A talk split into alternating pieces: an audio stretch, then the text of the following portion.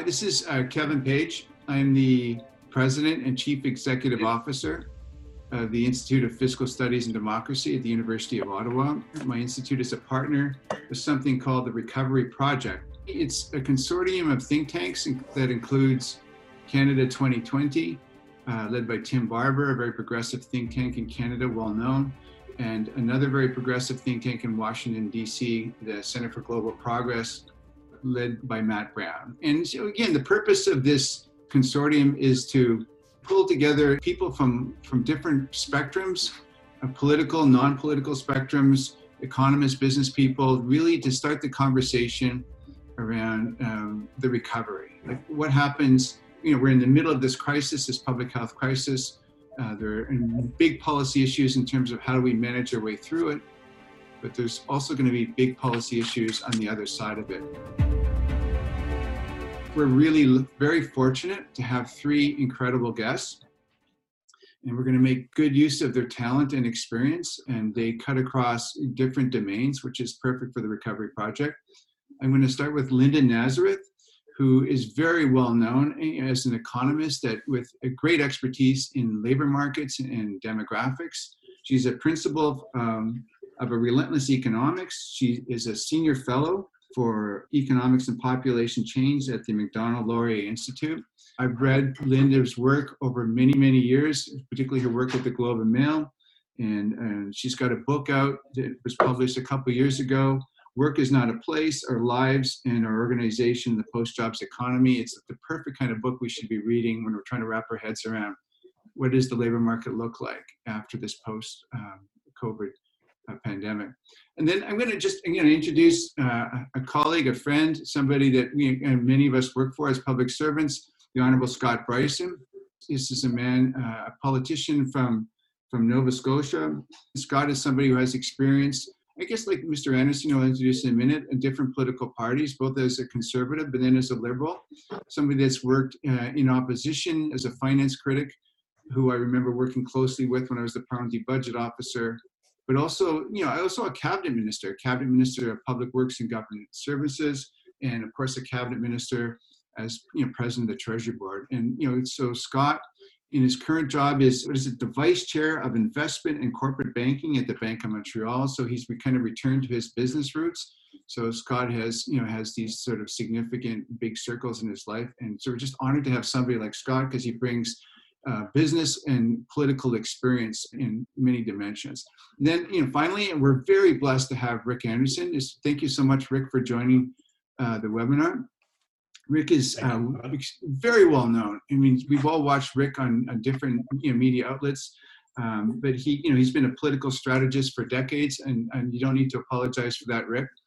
Um, but you know, again, you worked for like like like Scott for for liberal governments, for uh, Reform Party, played you know a crucial role through many many campaigns.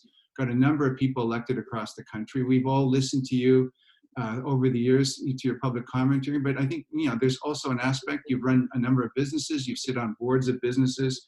You are a principal with Ernst Earnscliffe and we're just so lucky to have you, you know, Rick, you know, to be part of this discussion today. So the theme today that we want to discuss is restarting the economy. I think it's a, definitely a prescient topic. I mean, some people, I mean, we read the newspapers, they talk about easing the lockdown. Like we're not totally restarting the economy yet. We're not like telling people to, to, to hop back to work uh, for the most part. But you know, you definitely see openings in certain sectors you know more openings now in retail sectors talking about opening in some schools across the country uh, some recreational places, parks, etc.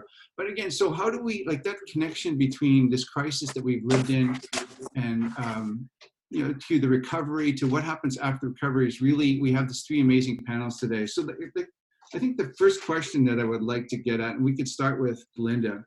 Like, are we getting close to reopening the economy? What is your sense? Like, we've had some advice uh, from public health officials from the World Health Organization on a series of steps that are required to, to, to open the economy. Like, are do you think are we getting close?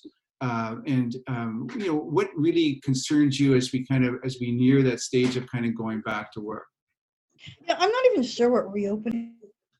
We're talking about retail. You can shop online now, and when it does reopen, is anyone going to feel any more comfortable going out there? Are we going to have leisure shopping like we did? Same with restaurants. It doesn't really call to me when I hear about wearing a mask and having plexiglass and wiping everything down four times during the meal. It's going to take a long time before that seems like something I want to do. I don't know. It, it's going to be a stop start kind of process for a long time. I think even after we get the vaccine, there'll be a time before everyone's completely comfortable doing every single thing. So Scott, can we like we go to you? I know you're living in Montreal area in this know, for most of the school year with uh, with your family, with your daughters. Uh, you're spending some time in Nova Scotia as well. I mean, your sense are are we getting close to starting the economy? What are some of those critical steps that we need to kind of get to before we really start to open things up?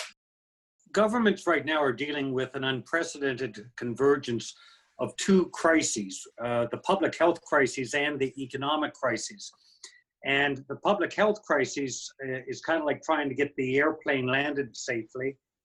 Uh, and the economic uh, and recovery project is kind of like getting the airplane off the ground again safely.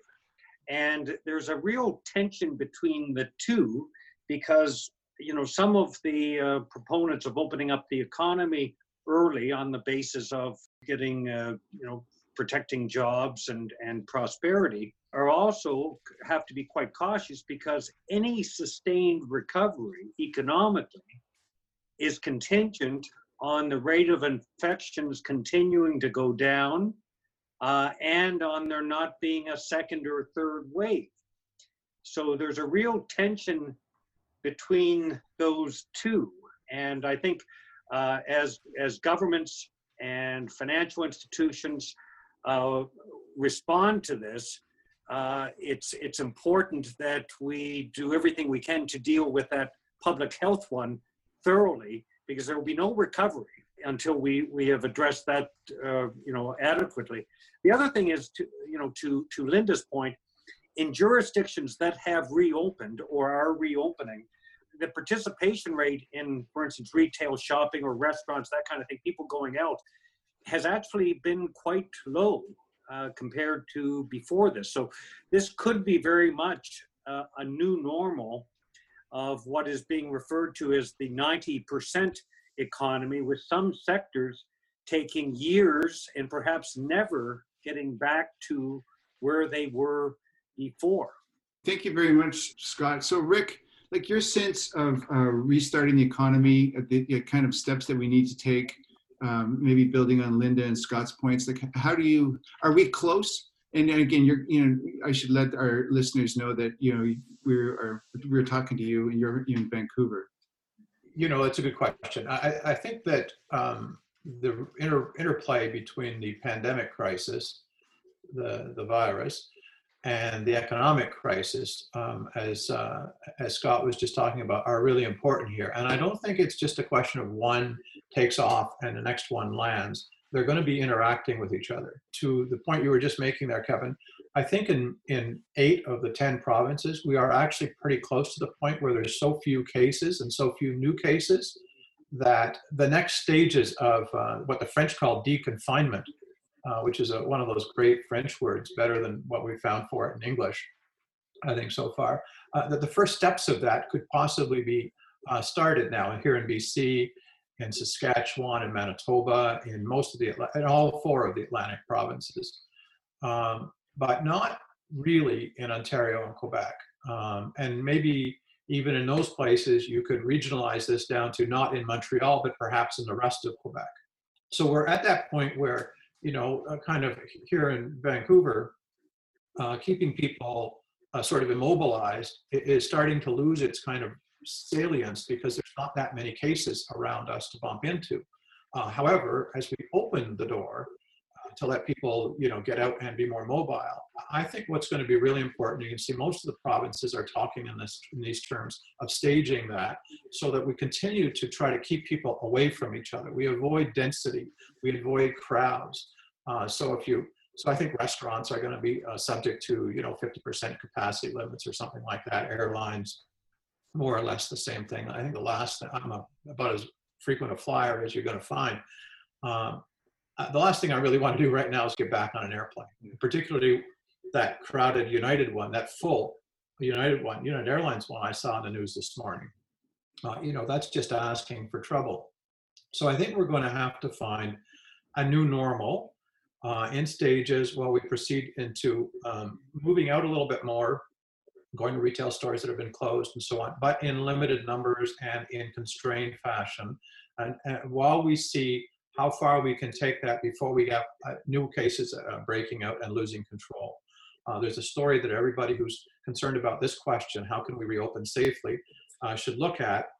And it's what happened in South Korea over the last couple of weeks, uh, where they, they started to end the lockdown and opened up um, restaurants and bars, including nightclubs. And one person went to two, three, three nightclubs on one night, and that infect, infected people, which has turned into 40 known positives and 7,200 uh, contacts that now need to be traced, which are going to yield more positive cases. So they've reclosed uh, the bars in South Korea, and those folks are way ahead of Canada in terms of understanding the test, trace, isolate regime that is, is the way to, hopefully the way to reopen the economy in a, in a safe fashion. Thank you, Rick. Go ahead, Scott. Confidence is going to be incredibly important, and the return of confidence to um, uh, citizens and consumers. Um, you've got you know people cautious about their health and their kids' health. You've got people who are precariously employed, finding themselves more precariously employed today as a result of COVID 19. You've got personal debt levels in Canada at a record level, $1.60 for every dollar of annual income. So people aren't able to, consumers aren't inclined to leverage further or aren't able to leverage further. So I think this question of confidence, uh, and I think it's really important that governments at all level continue to have people's backs. Uh, this is a time when getting through this requires a level of confidence that people know they can depend on governments uh, being there and helping them through what is a very scary period. If if if you're an American making less than twenty thousand dollars per year before this crisis, you were twice as likely to lose your job than somebody making over eighty thousand. So the level of fear and uncertainty for people who are already uh, in in tough financial straits is going to increase. And one of the things we're going to have to watch coming out of this is that this does not, uh, that we, we are aware of the pressures on inequality that could emerge from this, and that that could lead to all kinds of unintended consequences in terms of public policies responding to political pressures that could actually be quite damaging to the economy. So I think we've got to keep an eye on equality issues and not allow this to see a, a marked increase in inequality as a result of COVID 19.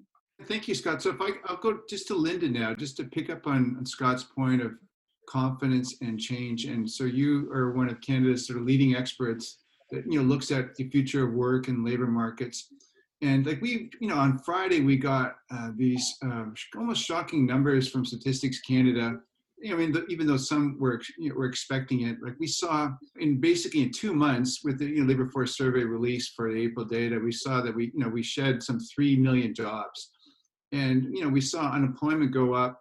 Um, you know, if you know at least in, in one month by you know a million and a half, which is like the you know the population of you know of the city of Ottawa. So like, do you, from a point of view of somebody that looks at these trends of work, do you find like how does that impact of this higher unemployment affect confidence? And will like as we kind of work our way through to restarting the economy will it, it will there be changes that you could accelerate uh, that you were kind of tracking going into in, you know you know into the the the, the, the pandemic? There's a lot of threads to what's going on kevin. You know it's really crazy that we had millions of jobs lost in the month of April, and yet the average wage went up above 10%, and they were a year ago. What happened is the jobs lost were those lower paid jobs, as Scott was alluding to earlier. So there's a lot of people who've been protected from this. My question is, will they continue to be protected? Because most full time jobs, most jobs for highly educated people, particularly, are still there. If that changes, we go from recession to a really deep recession because those are the people who are holding up the economy to some extent while they can um, that could be the next wave of it that so that really concerns me from a business cycle perspective. In terms of the trends we saw beforehand yeah we did see a move to the gig economy or the hollywood model sort of people coming in to do one job leaving. I'm not necessarily against that. I, I think that could be an efficient way to work. However we need to build in some kind of cushion for them when they're not working or we need to educate ourselves how to save and get used to this model. And i don't think anybody was used to it when the economy got shut down so we have a sort of crisis there. And as Scott says, this will make inequality much more of a thing. I talked a lot beforehand, not just of income in, in uh, disparities, but sort of as being the next really big crisis for us. And we're right there. We didn't think a pandemic would take us there, but that's what it was. Thanks, Linda. So if I could go to Rick, you know, man, you bring a lot of experience advising governments, uh, advising businesses, uh, running your own businesses over you know a number of different decades. I mean, we're seeing something like you know you and I have not seen, and nobody's really seen that's like unless you were around sometime you know in the late early 1900s and experienced the, the Spanish influenza. So, like in terms of the shock to the economy, I've heard the metaphor like we're literally putting the economy in a freezer. And so then at some point in time, we have to take this economy out of the freezer. People talking about like declines in GDP in the second quarter of 20%. You know, and you know, we've already now we're experiencing double digit unemployment rates. Like, you know, how do you think the government, and you talked about this tension, that in managing that balance between public health and, and then, you know, and kind of that connection to kind of growing the economy outside and, and you know, are we going to have a hard time taking this economy out of the freezer?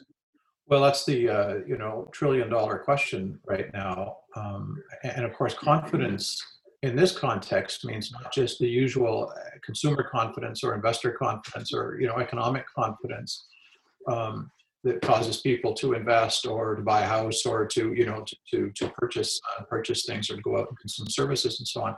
Confidence is also about safety. That that the rules that we're going to have in place or the practices we'll follow uh, in society will keep will continue to keep us safe if as we try to get us out of this deep freeze as you put it um, and to pick up on Linda's point, I think it's uh, quite incredible what we're learning in this process about, uh, in some ways, about the resilience of our uh, of our economy. Uh, I know that's kind of a bizarre thing to be saying right now, but uh, think of how many people actually are working.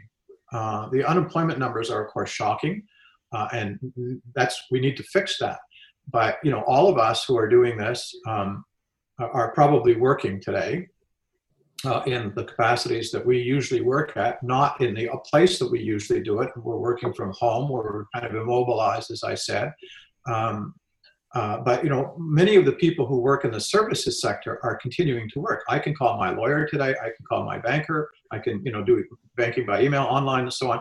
The things we're taking for granted that are continuing to work are kind of amazing. I mean, the telecoms that support the conversation we're having, the energy systems that keep the lights on, um, you know, the, uh, the grocery stores and the whole food supply chain, uh, the whole energy infrastructure uh, that keeps things working. Uh, most, most of government or parts of government that we interact with and need right now are certainly working.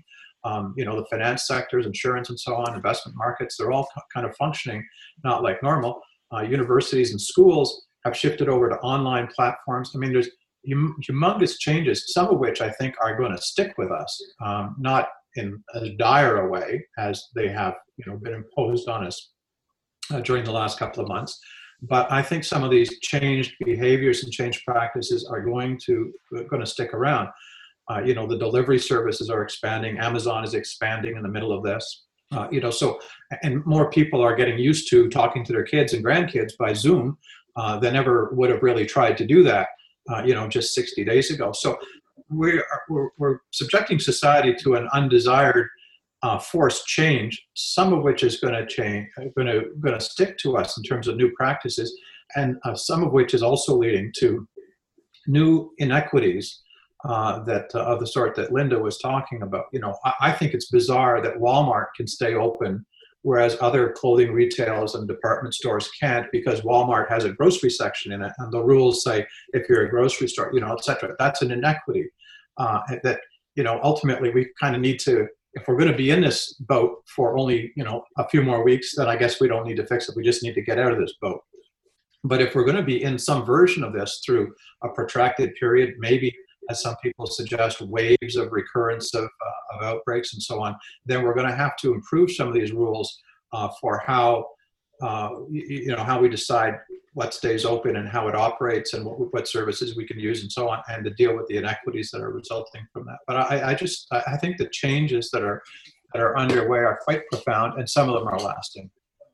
Thank you very much, Rick. So Scott, you know, you've sat in around cabinet tables for many years in, different portfolios, and certainly as president of Treasury Board, all these financial portfolios. Now we're seeing these, these incredible shifts in numbers um, you know, we've uh, no one could have imagined a year or two ago we'd be talking about direct fiscal contributions, 150 billion dollar range, hundreds of billions of dollars of liquidity sports, you know, deficits, you know, north of 200 billion dollars. Like, you know, it, it, at what point, like, do you start? Would a cabinet minister, a finance minister, a president of the Treasury Board start to think about, okay, so what does this look like on the other side? how am I going to manage this? Or like, do you just sort of, we'll, we'll wait till we get through the public health crisis. Well, you know, we, you know, we can afford this. Like, how do you start to position government, you know, uh, on, on the other side of the pandemic? Well, this is a very different crisis from 2008, but one of the things that it has in common with 2008 from a Canadian perspective is that our fiscal situation as a country uh, is actually quite strong today and it it was also in in 2008. We benefited from that. The other the advantage we have today uh, is that long-term borrowing costs I think are around 0.6 percent, uh, as opposed to around three percent back in 2008. So that's an advantage we have today. A disadvantage uh, we have today we don't have uh, oil prices post 2008 really helped the Canadian economy. I don't think anyone really expects that to be as big a factor uh, today. Um, on the fiscal side, I think governments right now uh, need to spend. They need to make sure that that citizens and businesses of all sizes uh, regain confidence to get through this. But at some point, we're going to have to wean people and businesses off this funding. And that is going to be the tricky part. We're going to see in the you know in in the end of august people are going to have to start paying are going to have to pay their taxes. Those have been deferred.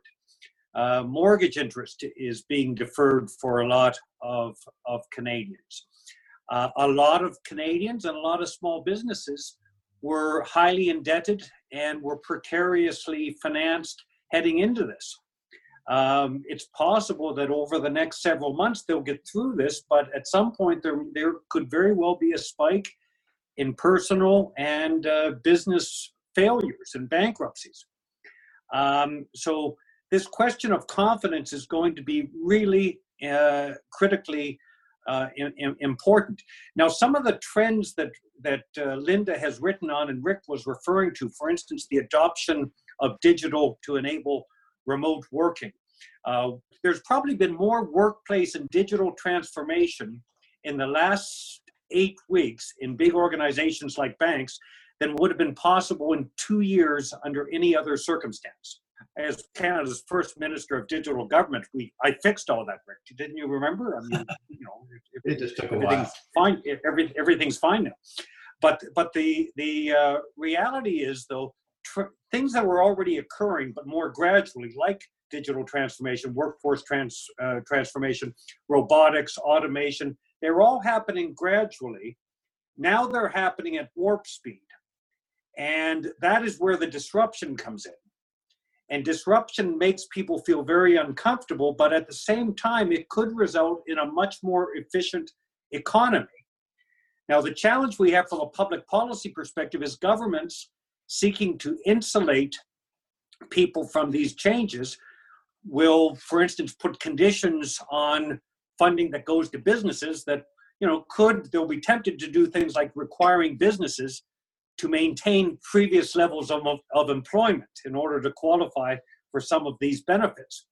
I would argue that that could be a bad idea because, in fact, you want Canadian businesses to be efficient and effective. And where we should be focusing is in helping Canadians get through this. The CERB is part of it. I think we're going to have a robust discussion, and we should have a robust discussion around guaranteed annual income uh, and what that means in a current context. The, uh, the working income tax benefit and the Canada Child benefit were in some ways trial projects uh, of, of, that were in fact part of and contributed to, for all intents and purposes, uh, a guaranteed annual income. The CERB is a form of guaranteed annual income. But the point is, government's giving people confidence to get through this uh, it will really help restart the economy, but also prevent a political dynamic where citizens demand what would be economically dangerous ideas uh, that would actually be very interventionist and damaging to business confidence ultimately. So I think I think it, it we really need to make sure we're there for people and help them get through this, particularly the most vulnerable. Thank you, Scott. Linda, so you written on you know the the way work has been changing in the lead up to the post-pandemic crisis, and you know there was transformations that Scott alluded to were taking place. Like, what is your sense? Like, will these will these will these transformations will will they will there be this process of acceleration in terms of change over the next you know um, number of months until we get a vaccine? Do you think and what would do you see do you see the what do you see the role for governments and and for educational sectors in order to promote healthy change in this regard it's a really difficult time, Kevin, because it makes a lot of sense to move to automation. We know that frontline workers are in danger. And we know there's been grocery workers infected. We know that in the US, particularly, the transit workers who have died of COVID didn't need to. You could have had automation doing some of those jobs. Same with the grocery stores. We know there's technology now that will come in and stack shelves. And I think stores are going to move to that very quickly. Just to take the grocery example, you're going to see it in lots of other sectors. That may make workers safer. However, it will also take jobs and that is going to be a very difficult line to be on either side of politically or just in terms of being an employer. But what do you want? You want to keep people safe and say we won't put you on the front line at the same resource needs. And that's, you know, going to be difficult. In terms of government, should they be going to a guaranteed income? I looked at numbers on this before the pandemic several times. I never saw numbers that made sense that made it something we could do long term. Uh, if we were going to do that, we'd all have to buy into saying we're going to have fewer services. Maybe we're not going to have libraries. Maybe we're not going to have a lot of things we take for granted. You have to pay for those because we have to guarantee this income. Uh, maybe we're going to be taxed more. Those are not easy things. And if we decide we're going to go there, this it's a very, very powerful statement. Are we accepting there are some people who are not going to be in the labor force long term, who are just not employable anymore? I don't want to go there. I would like to think that we stop that from happening. It means a lot of educational initiatives early on. It means constant retraining, may mean companies, not just governments, but companies saying that they make a commitment to retrain people, even if it costs money and even if it makes a lot of effort. Canada's never been great at retraining. North America never has been. It's easier to get the right people and let, let go of the people you don't like, but we may have to change our mindset. Yeah. So Rick, like on that point that where Linda just sort of left us, um, like you know, the conversations are going to shift from these fiscal supports dealing with the public health care crisis to recovery. And um, so, like, if you're advising governments, uh, Canada and you know, a lot of other countries in the same boat, we're now dealing with double-digit unemployment rates. Like, how would you be shaping these sort of recovery package? Would unemployment be uh, and training be a big part of your advice? Would public investment programs be a big part of, uh, of your advice? Like, how? What kind of advice would you be providing to governments as they start to shift their focus to recovery? I would shift the focus sooner rather than later because I think the uh, I think the income support programs, both uh, for individuals uh, and for businesses, the wage subsidy, the payroll subsidy programs for businesses, I think they've been very effective. Uh, but they're not sustainable in the long run. I mean, I think uh, Scott's right. We can survive what we've done, but we shouldn't let it become uh, a solid state uh, because eventually we will run out of uh, the ability to print money and we'll you know end up with wheelbarrows of uh, cash to buy bread um, you know, that's what will happen if we all carry on down that road indefinitely. So we know we can't do that. It's common sense. It's also economic sense. So we need to start figuring out the economy, or the recovery. We need to figure out how to get people into it safely and not to rush people into uh, an unsafe, uh, uh, uh an economic recovery that's happening too quickly and it just you know prompts a recurrence a faster and a more severe recurrence of the virus and gets us back to where we are right now.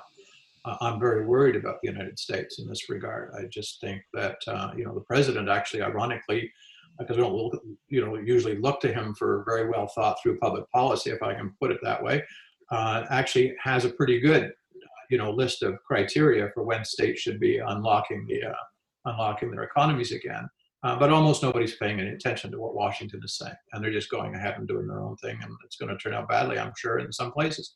So we need to not have that happen. But what we should really also be doing is thinking about what the shape of the recovery should look like. I mean, one is, you know, the pace of it. And, you know, obviously, as fast as we can safely do is you know important for individuals and businesses and the economy at large and so on but also we should not uh, get ourselves into the mindset of you know, we just need to get back to where we were. Where we were was a country that had lagging productivity, you know, deeply unresolved issues with Indigenous Canadians that led us in January to railroads not operating. I mean, this only seems like a good place to get back to because we're not there anymore. Uh, we need to kind of get to someplace different and what we we should use our imagination while we've got some time here to think except it doesn't really feel like we get much time to think right now in the middle of this but theoretically we're not working as hard although it really doesn't feel that way. To think about what would we be doing differently if we had a chance once in a while to change things. Uh, and you know we're going to spend i'm sure governments are going to spend as they are already spending serious money helping get the economic recovery often in certain sectors and so on. And and to reshape retail uh, to make it a safe environment for people to be in and restaurants and so on. Uh, you know, what other changes can we buy as we come out of this thing?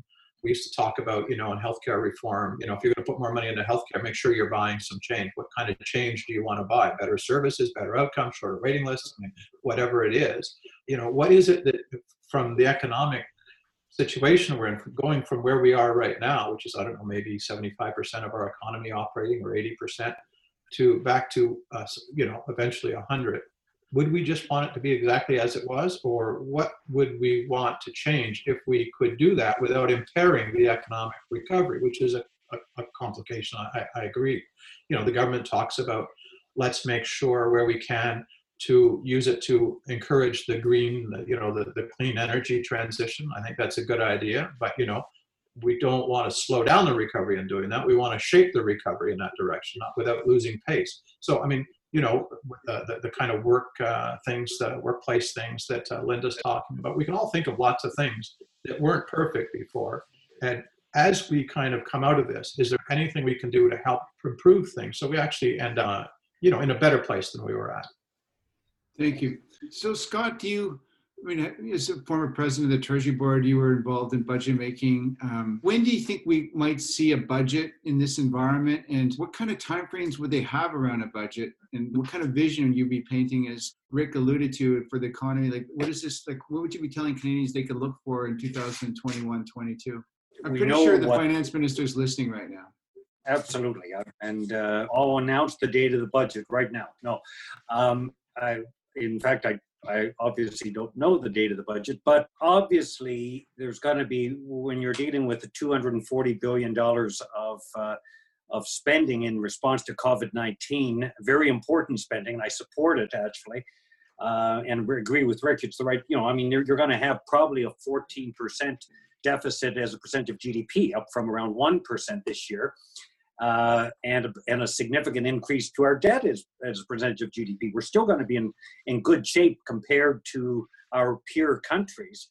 Uh, but it's a significant and important investment. I don't know what the, you know, when they'll, they'll bring forth a budget. The one thing I would say going forward, as gov- this government and future governments deal with the fiscal hangover uh, that results from this, I think we're going to have to look at alternative ways to finance a lot of the things we need as a country.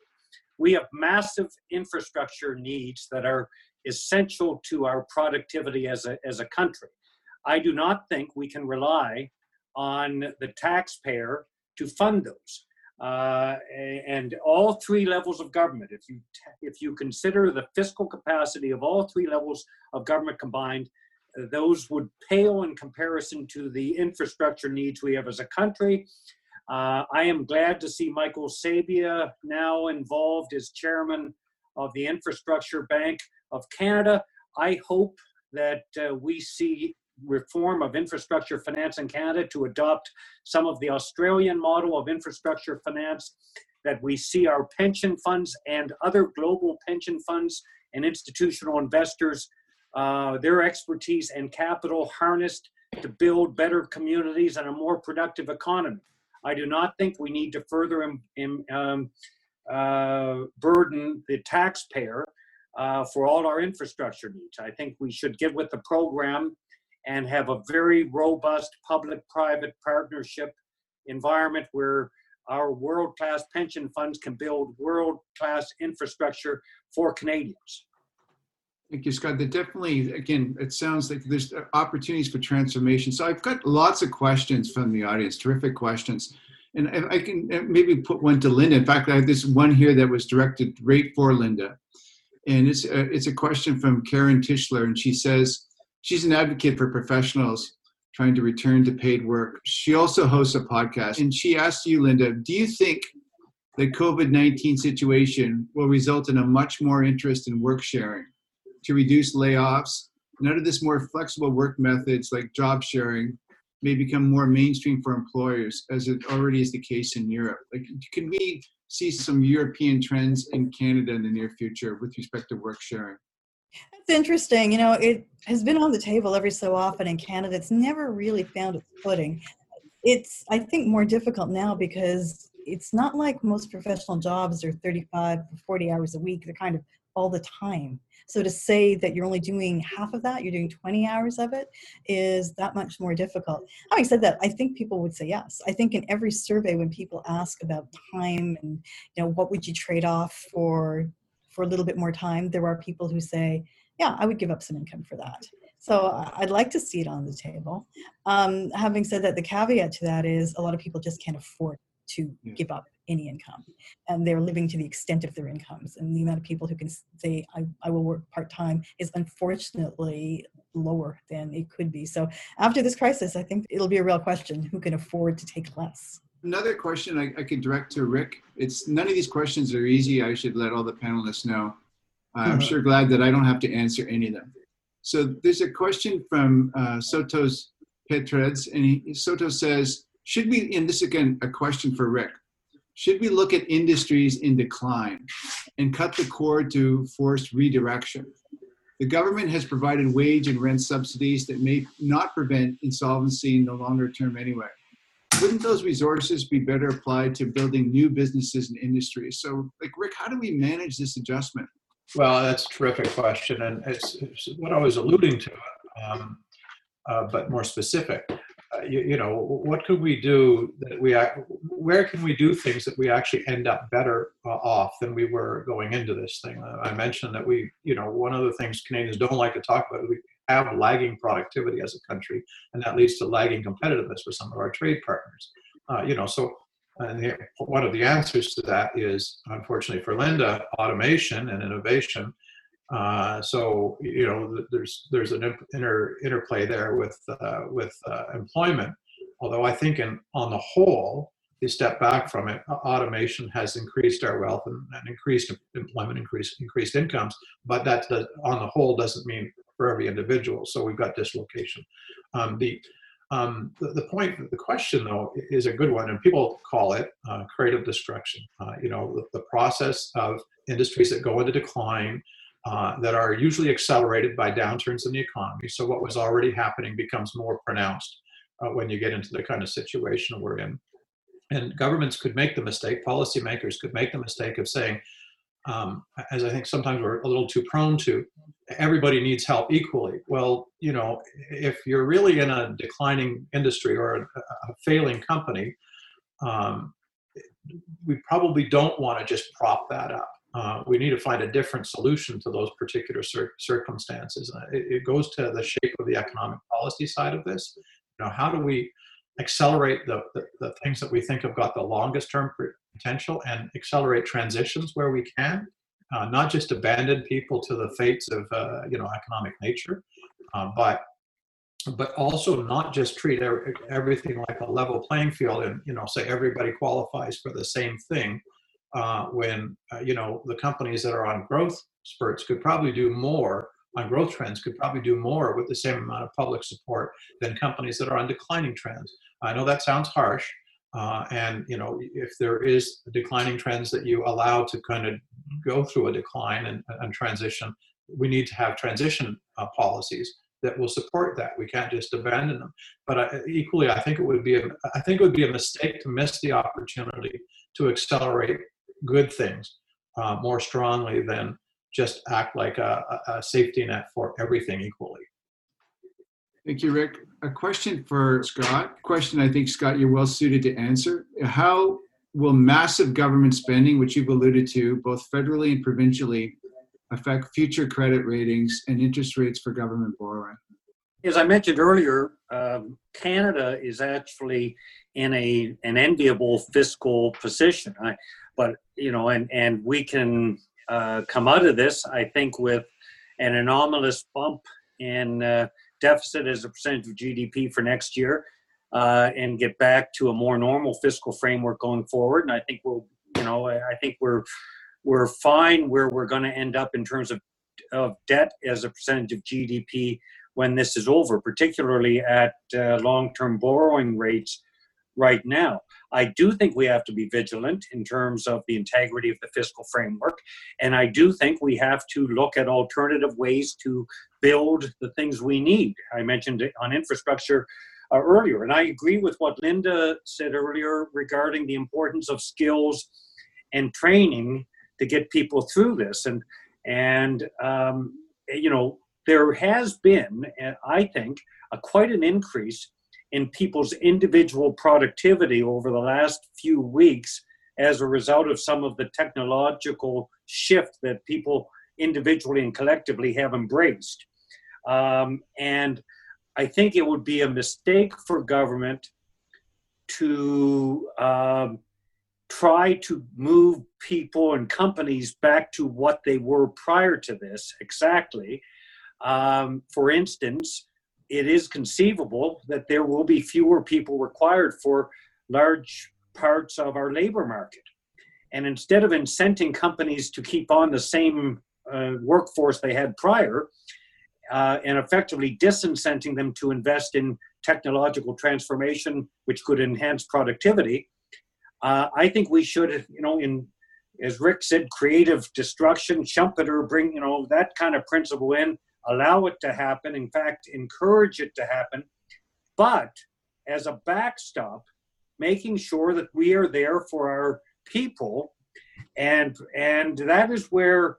And, and I, I don't believe, you know, I, am not saying bring in a guaranteed annual income. I, I'm saying that now is probably the best time we've ever had to have that discussion and I bet you if we looked at all the funding we're, we're all the money we're expending federally and provincially in terms of social investments, um, I bet you uh, all those programs and the redundancy and overlap and inefficiency and administrative costs and include the Canada Child Benefit with all of these things together, I bet you the amount of money we're spending right now in aggregate uh, would probably give us enough to actually have a, a, a, be quite close to providing what would be, for all intents and purposes, a guaranteed annual income. But until people have confidence, and until they really feel that people that the government and ha- has their backs on this, I think the recovery will be sh- slow. So I think there's an economic imperative to take good care of the most vulnerable people right now. Thank you, Scott. So, Linda, another uh, question that I think is uh, directed towards you, and I know the work that you've, you've done in recent years about, again, looking at labor markets. This one starts out kind of where Scott left off earlier's discussion about the kind of the fiscal stresses that will exist in the nation. Uh, it's, it's but the question moves towards how the relationship between uh, executives and employees, and, and, obviously in recent years, you've written about this. We've seen you know inequalities grow, and, and we've seen uh, relatively large pay you know payments go to the kind of the top one percent, uh, large you know income and wealth shifts. So the question is, one of the issues remains the excessive tax avoidance by large corporations, people call the tax gap and the proportion of executive bonuses versus employee compensation. Is there something that can happen through, you know, this, uh, you know, the shutdown of businesses and and and and the lockout of workers? Like, could we end up in a different place in that relationship between, you know, those income gaps between workers and the people that run these big corporations? Yeah, interesting question. You know, I'm not against productivity. I'm fact, I've really been distressed by Canada's productivity figures. So anything that lifts it is a good thing to me, including spending on technology, spending on investment. My concern, though, and it does come back to the workers, is that over the past few years or past decade or so, it seems that we've had a decoupling between gains in GDP and productivity and what workers get. And that's kind of new. We've always seen them move together. The economy does better, everybody does it better. So something's different this time around in terms of you know how we come out of this crisis and whether this brings executives and the lowest paid workers closest together closer together um, i would like to think we'd see some of that it would certainly be really bad pr if we saw huge executive bonuses this year closed or shutting down or the like I don't know if I actually believe that will happen. But as I said earlier, we saw a 10% gain in wages because the losses in jobs have been in those who make the least amount of money. And I, I think it would be naive to think that we're just going to close all these gaps. I think if anything, we're probably going to end up with gaps being larger. So more work to do, and, and who maybe that pushes us more into the kind of programs that Scott was talking about in terms of you know basic income style programs to continue that progress. So Rick, I have a question from Bruce Hyman, a well-known Canadian.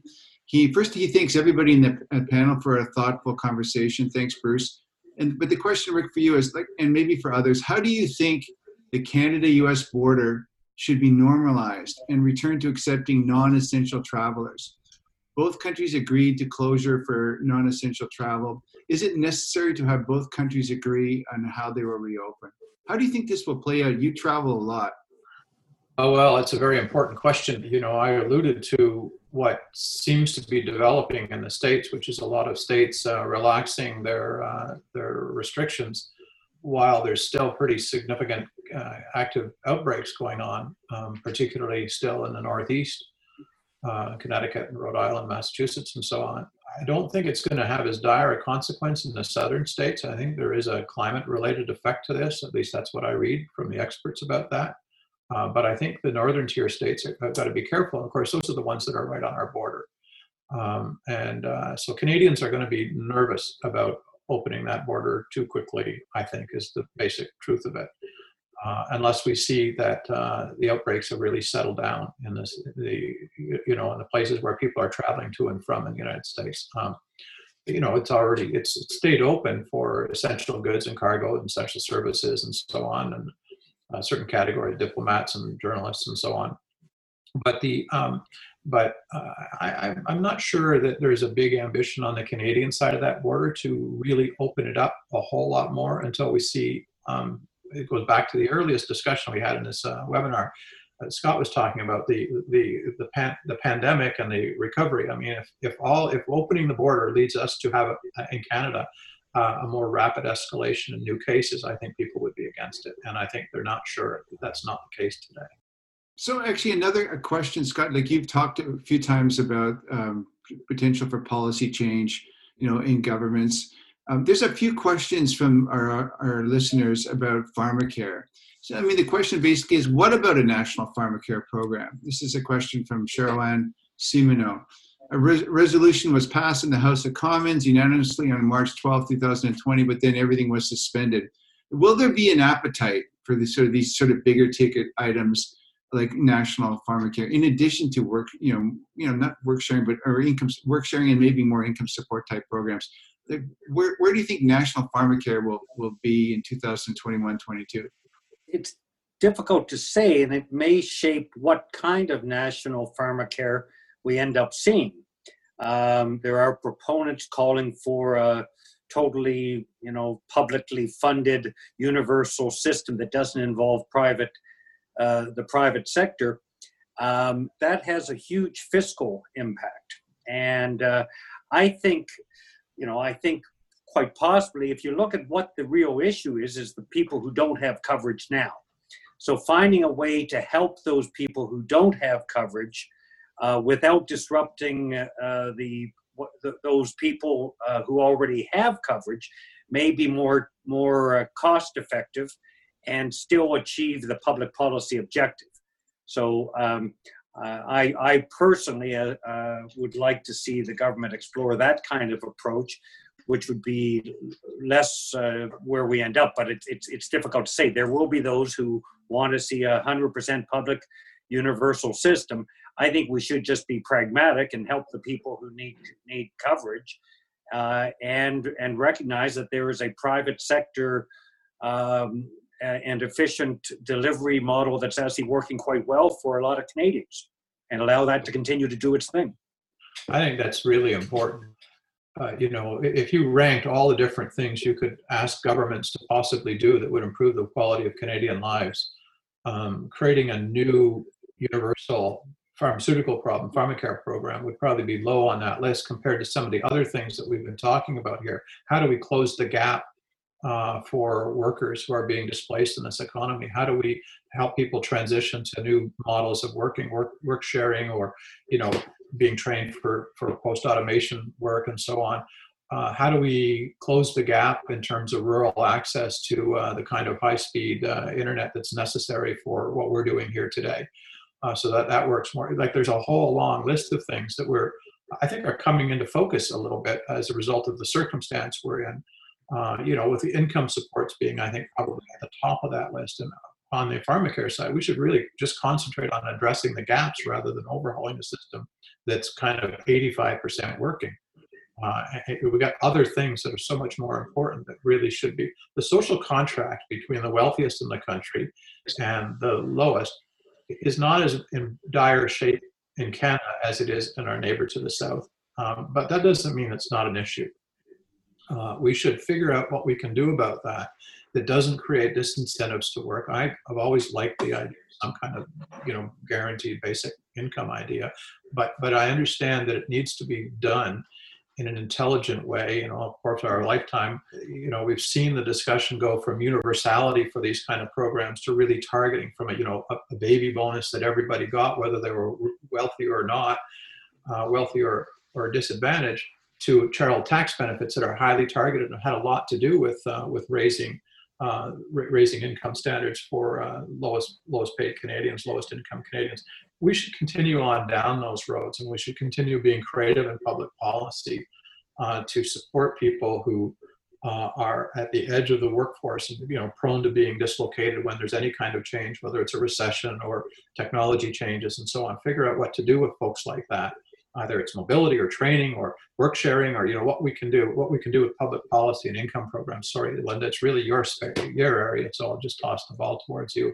But the um, but I, th- I think we should be open-minded about this. It's part of the creative destruction uh, discussion. Uh, you know what can we do that makes our society what are we learning from this and what do we our accumulated knowledge before and during this crisis that that we can apply to improving things in the future so maybe we could end with almost where, where Rick left off, and just a final question. We're down to about you know three minutes, and maybe a minute each, um, and we can start with Linda. And there was a question from the audience that picked up uh, on something that Rick had said earlier about the, the possibilities for profound, you know, lasting changes. And you know, we had a global financial crisis 12 years ago.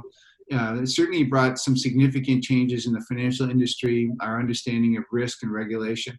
Like coming out of this, this is a you know a global health pandemic. Like, what do you think? You know, one or two sort of profound you know changes that we might experience could be in the workplace or could be elsewhere. We'll start with Linda, and then we'll go to Scott, and we'll end with Rick. Because this question I almost started with Rick. What are those profound changes that we might look forward to five or ten years from now? I'm going to stick to work. I think we're going to question every single thing about it. The setup we had, which was everyone goes to the office, goes to the factory, made sense for a number of years. It doesn't have to make sense now. We don't have to go there, but we have to change everything about our thinking because work gave us somewhere to go. It gave us social interaction. Uh, it's we were structured around meetings. We we're all together. Now we're going to sufficient way to do that for companies, for the environment, for families, for, for society. Everything's on the table. I think we could come out in a, a healthier and better place, but it'll be difficult to get there. Okay, see that Scott. That's uh, Linda's not a politician, but she knows how to kind of you know instill optimism that positive change is coming. And okay, you are a politician. Like, what profound changes can we look forward to? Obviously my hairline's not going to change. You've already criticized that or before the show even got, started. Well, it's just that, that some of us have to spend more time thinking about our hair for these video things that you do. That's all. A couple of things. One is that there are positives coming out of this uh, terrible crisis that we should not ignore uh, in terms of the impact on our efficiency, uh, and potential strengthening or improvement of our quality of life by being able to work from home more frequently, uh, have more flexibility in terms of workforce or workplace transformation. Um, I think that you know long-term costs for companies could actually be reduced. You'll see a change in terms of how we approach things like commercial real estate. Uh, it's going to have an impact on business travel. Uh, all of those. So, so I, my my caution would be in terms of government programs is to not try to slow down those changes because some of those were already occurring before this pandemic. Uh, this is simply uh, accelerating uh, these changes, uh, and they could actually have some positive impact. Think about it. If there is less travel related to work, what that might do in terms of our carbon footprint, in terms of sustainability in terms of inclusion, um, for, for Canadians with disabilities who have long wanted to work from home more often, well, maybe this is going to result in a mindset shift or a mind, you know, in terms of how we think about that, in terms of, of not stigmatizing people who are working from their homes, but in actually recognizing it as being normal and, and, and productive. So I, I, think we should really focus on addressing people's insecurities uh, at this time to help in, in, encourage them to re-enter the economy. Um, we've never seen something where the Canadian economy effectively shut down overnight before. Uh, the fact that it has gotten back to where it is today in terms of functioning is actually quite remarkable.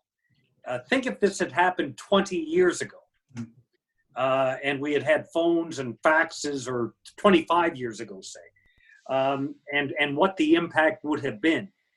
So I think we're taking for granted a lot of the advancements we've seen over the last couple of decades in terms of technology. Um, and we actually have to use this opportunity to do more. Finally, on creative, uh, you know, their destruction. Uh, there's something called the Creative Destruction Lab, CDL, which started at U, at U of T, but it's one at Dalhousie University and Memorial in Atlantic, Canada, and it's it's across. Uh, you know, it's it's it's something that's really important in terms of the startup ecosystem for the country. During this time, our startup ecosystem is really imperiled, and th- now it's going to be really important for governments and business to recognize the importance of that startup community and to not abandon it at this critical time. And so governments are, you know, I think this is going to be an area of important focus, uh, and that is that we help backstop our startup community through this because they are going to the, be the, the, the drivers of change on which we will depend for our prosperity in the future. That's fantastic, Scott. Actually, one of the questions we didn't get to from the audience dealt with startups, so we're glad like you touched on that. So, Rick, we're ending with you, and there's oh. definitely a, a, a, wave of optimism. Uh, okay, Scott wants to get back in. Just one thing. One thing. You called me a politician. I was very proud to be a politician for 22 years, but I'm no longer a politician. Just, you, just correct Yeah, we know you returned to your business roots.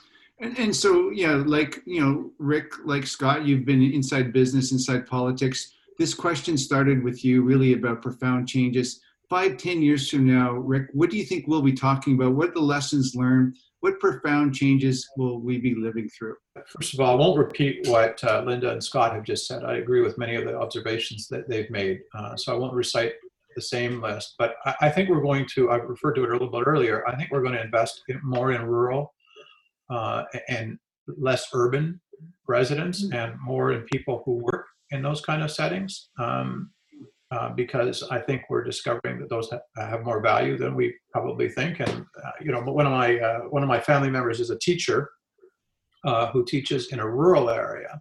Uh, I live in an urban area, and our son, you know, made the transition to online schooling quite quite easily, and it seems to be actually working. Um, you know, so who knows? We'll see. you know what the marks look like next year. Uh, but uh, you know, it seems to be functioning. But in a rural setting, um, my my brother-in-law tells me that uh, you know half the homes have acceptable video connections, like what we're talking about, and, and distance learning is actually possible. And this is in rural Eastern Ontario, and the other half don't. Uh, so right away, uh, an ec- basically an economic cleavage that exists there. So we, we can set, settle that. We can address that with technology. I think that's one of the things we're probably going to do as a country is invest in that area.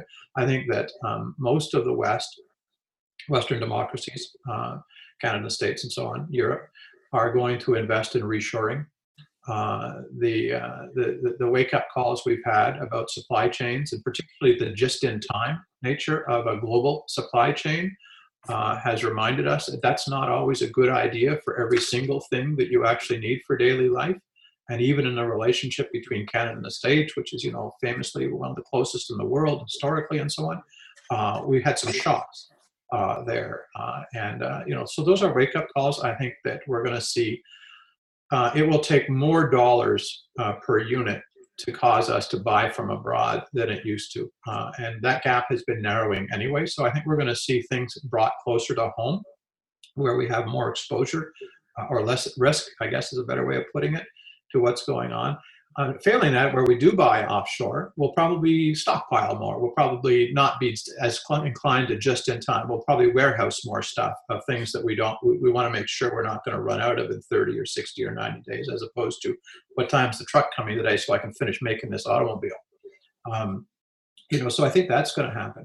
But i, I would bet that of all the things we haven't really talked about it because it's not really a business thing except if you're in a particular sector but i think one of the most profound things we're probably going to do as a country one of the most expensive public policy changes we're going to make is how we deal with elderly in uh, in care situations.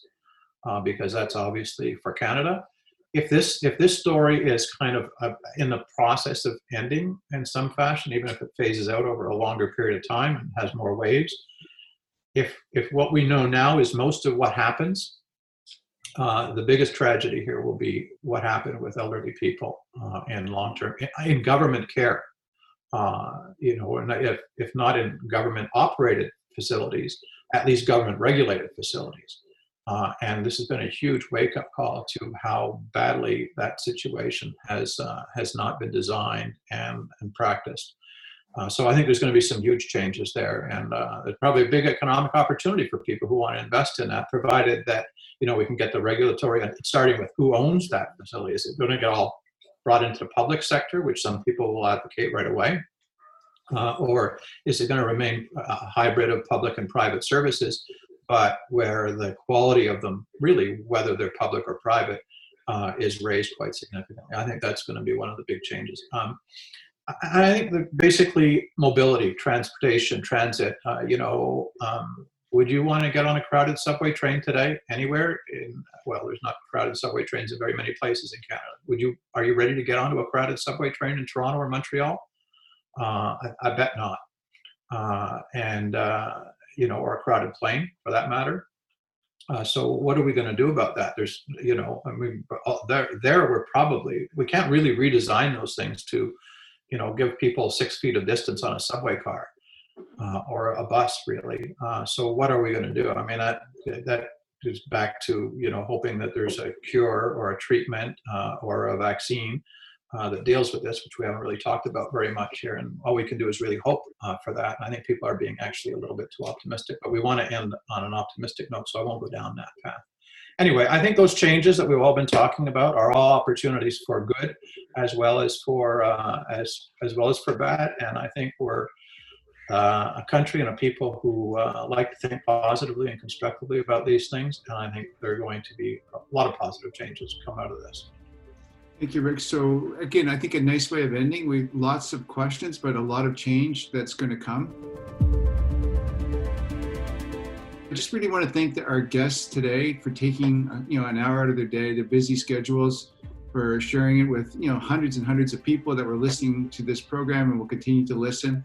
I just want to start you know, again for Linda Nazareth from Relentless Economics and a fellow at Macdonald Laurier Institute. Like Linda also has a podcast starting on June 1st Linda, and it's the Work in, in the Future podcast, and you can get that at relentlesseconomics.com. Huge thank you, Linda, to Mr. Brison, the Honorable Scott Brison, no longer a politician now, uh, you know, a, a, very important person, Vice Chair of Investment and Corporate Banking at the Bank of Montreal. Just a huge thank you. So nice to, to reconnect with, uh, with Scott. For Rick, I, just so great to, to connect with you.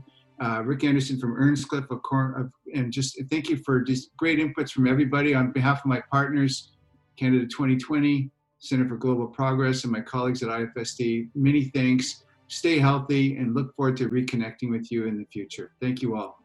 Thanks, Kevin. Thanks, everybody. Thank you. Thank you.